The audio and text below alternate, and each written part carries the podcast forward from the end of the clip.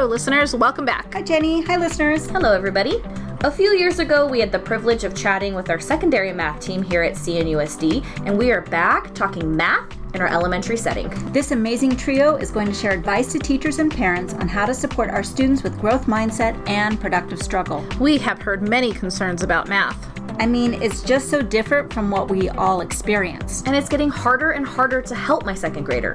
Let's listen in and see what advice we can learn from these fabulous teachers. Hello, I am here with some of my favorite educators. They are teachers on assignment and instructional coaches here in Corona Norco Unified School District, um, and they work with math and the littles, our elementary students. Uh, let's go around and briefly introduce yourselves. Hi, I'm Paru Kwiatkowski. Hello, I'm Patricia Kirchmar. Hello, I'm Tiffany Vosberg. Thank you so much for being here today. Here we are, we've been in the Common Core era for a few years now, and we're still hearing those complaints and concerns. What is your favorite Common Core math misconception? I think that one of the things that we've encountered is parents and guardians struggling to help their child with their homework.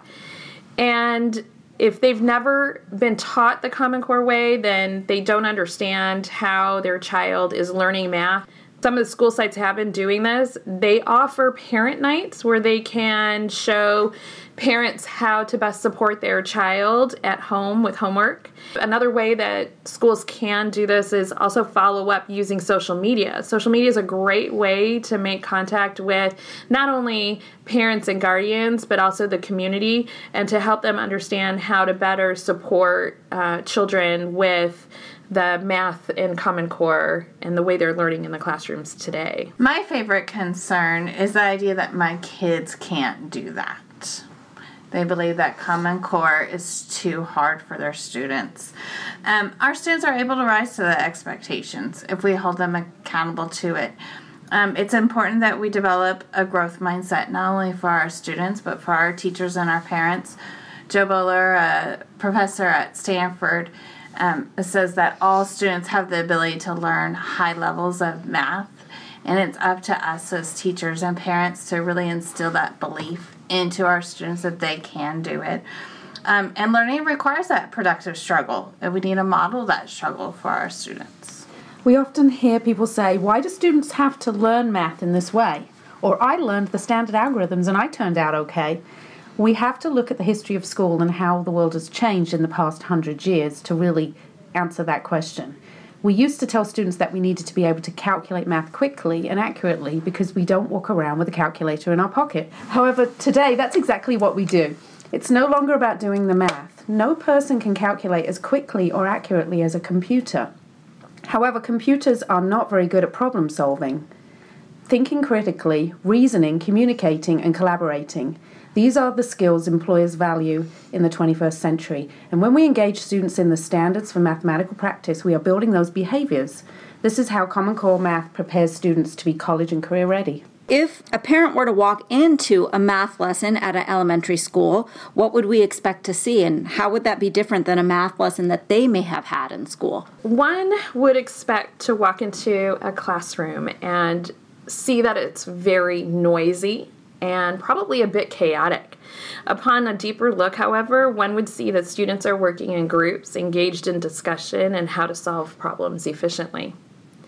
They are sharing ideas, and understanding, and building on one another's thinking. As they solve problems, there, there are a variety of manipulatives available to them um, to use as tools to help them with understanding themselves as well as explaining it to others. One would also hear or see problems solved different ways, and students making sense of and understanding the different ways. Students have choice in how they solve problems and would be solving fewer problems that are rich and meaty versus, you know, problems that are what we call naked, where it's like um, digits that are being added together or multiplied together. Now we're talking about more real world problems. Um, everything I've mentioned has been student centered, as a math classroom should be, but what is the teacher doing?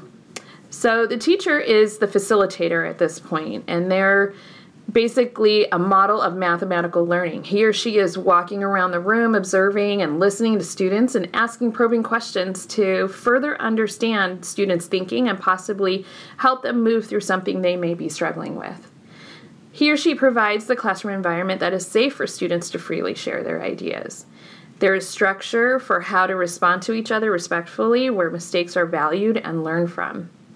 Again, manipulatives are easily available for them to use around the classroom. You will see a lot of talking, a lot of discussion, a lot of discourse, a lot of rich thinking. Which was probably different than sit in our rows and be quiet and listen to the teacher present. Yes, and when all of us were in school ourselves, it was an I do, we do, you do model where the teacher would show us how to do a problem and then there would be 20 plus problems to actually duplicate how that teacher actually did it, whether we understood it or not. Mm. Um, it wasn't about understanding the math, it was more about doing the math. Um, it was also about being fast. Speed was valued more than understanding was. And so a lot of people um, who think that they're not math people because they're not as fast as other people. They don't um, do it as quickly. They don't understand it as quickly. They may have that attitude like, I'm just not a math person. Whereas in the Common Core era, now, you know, we have opened it up to more people because we value the way everyone thinks. It's not just one way of thinking. Now the lessons are basically we do, we do, we do. A teacher would actually pose a problem. The whole group would actually try and understand the problem together.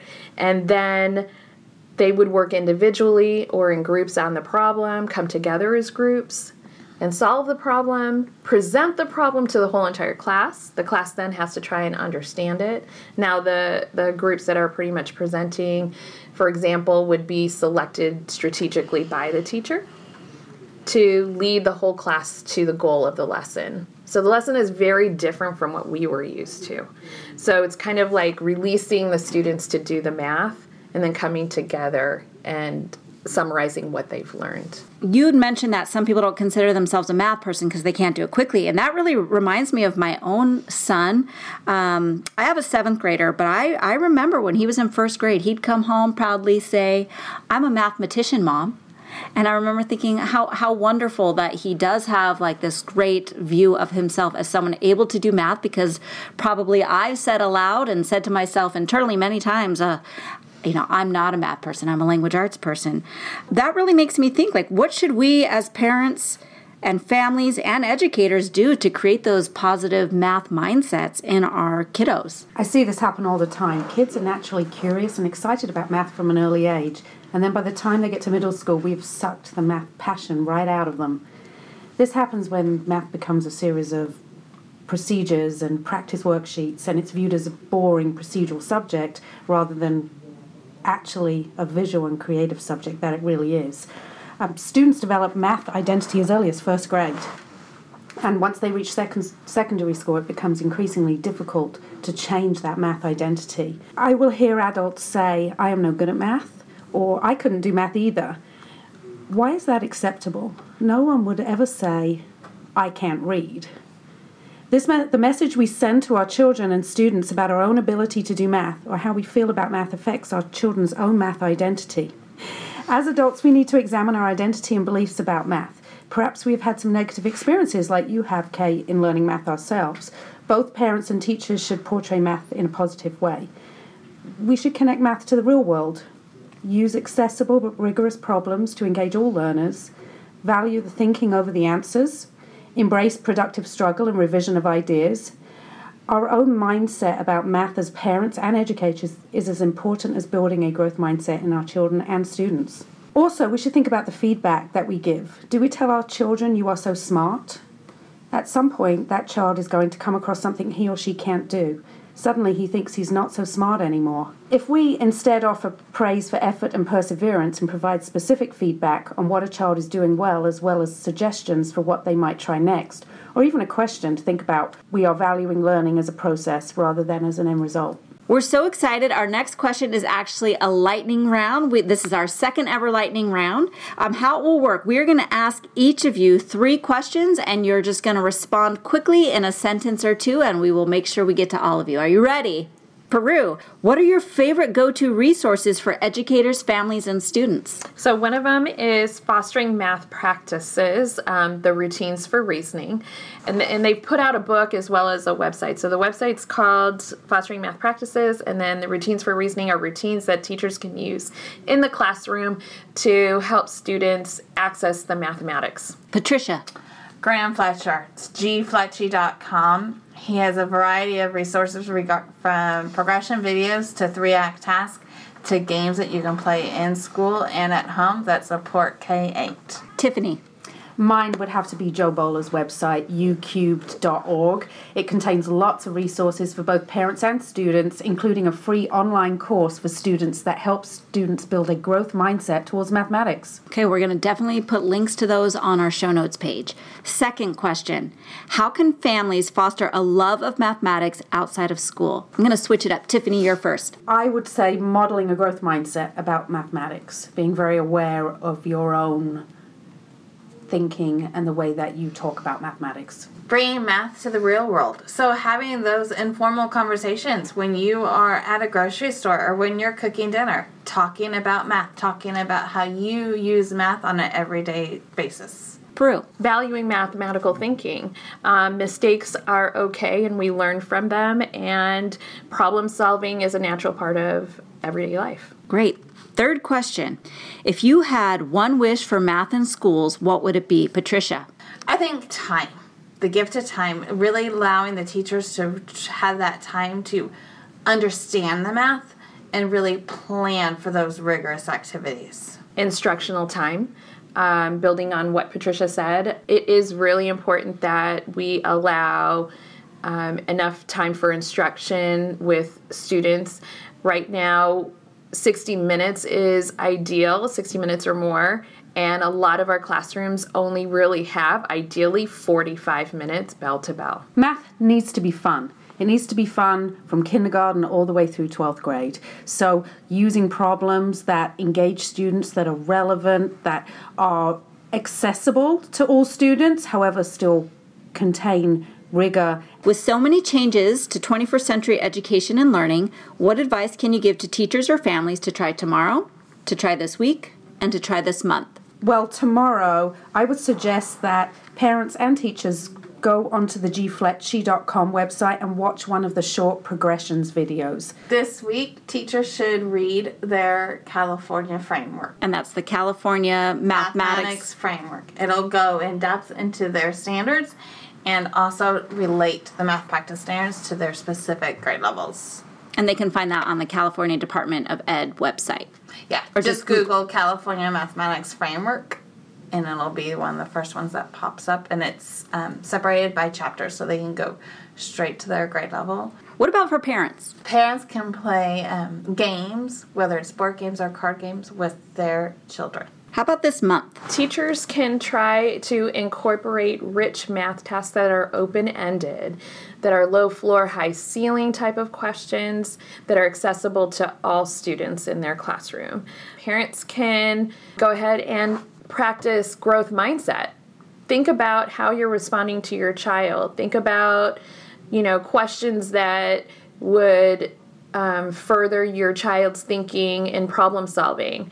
These are things that um, are valued in mathematics instruction, so this can help your child grow. Well, thank you so much for giving us your time here today to share with us all the wonderful ways that families can support our children and that educators can support our students. Thank you. Thank, Thank you. you for letting us be here today. Yes. I think we could all use some work on our math mindsets. Being a little more positive and watching what we say about who we are as learners of math can go a long way. Okay, let me try it. I am good at math. You know, it feels weird. I think you missed the point. Anyway, our episode references many math resources, and we will be sure to link those resources on our show notes page. So check them out. If you fear math or struggle with math, We want to encourage you to reconsider how you view math and start practicing that growth mindset with yourself and your kids. We thank you for listening to another episode of CNUSD Ed Chat. We have more motivating and thought provoking episodes available now on SoundCloud, Apple Podcasts, or really wherever you get your podcast. Be sure to share these episodes with an educator or family member. This episode was co produced by Kim Kemmer, Jenny Cordura, and me, Kate Jackson, and edited by Ken Pucci. See you next time. Bye. Bye.